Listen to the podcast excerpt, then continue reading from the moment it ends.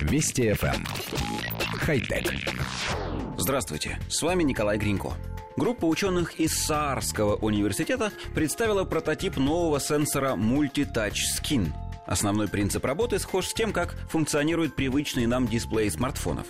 Мультитач скин состоит из двух токопроводящих слоев, расчерченных сенсорами как тетрадный лист в клеточку.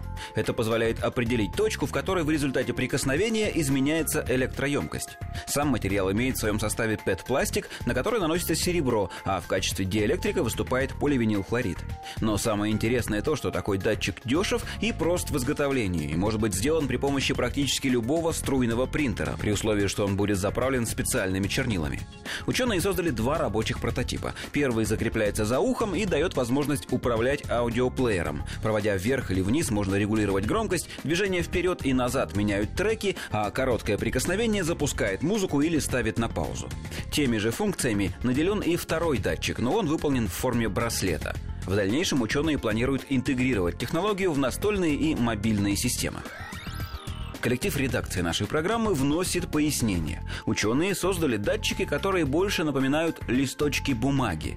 Один из них они предлагают приклеивать за ухо, а второй обматывать вокруг запястья. Прикасаясь пальцами к этим листочкам, пользователь может управлять различными электронными устройствами.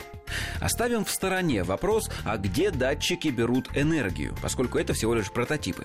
Однако нас очень интересует, почему авторы предложили использовать датчик именно так – наклеивать на кожу. Ведь есть и другие варианты.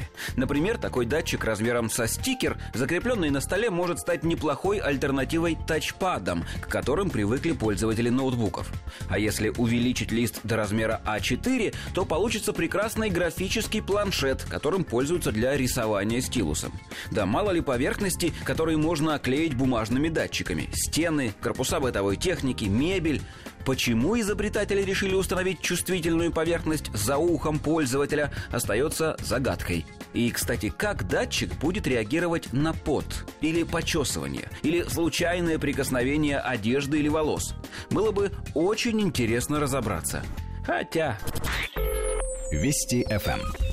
Хай-тек.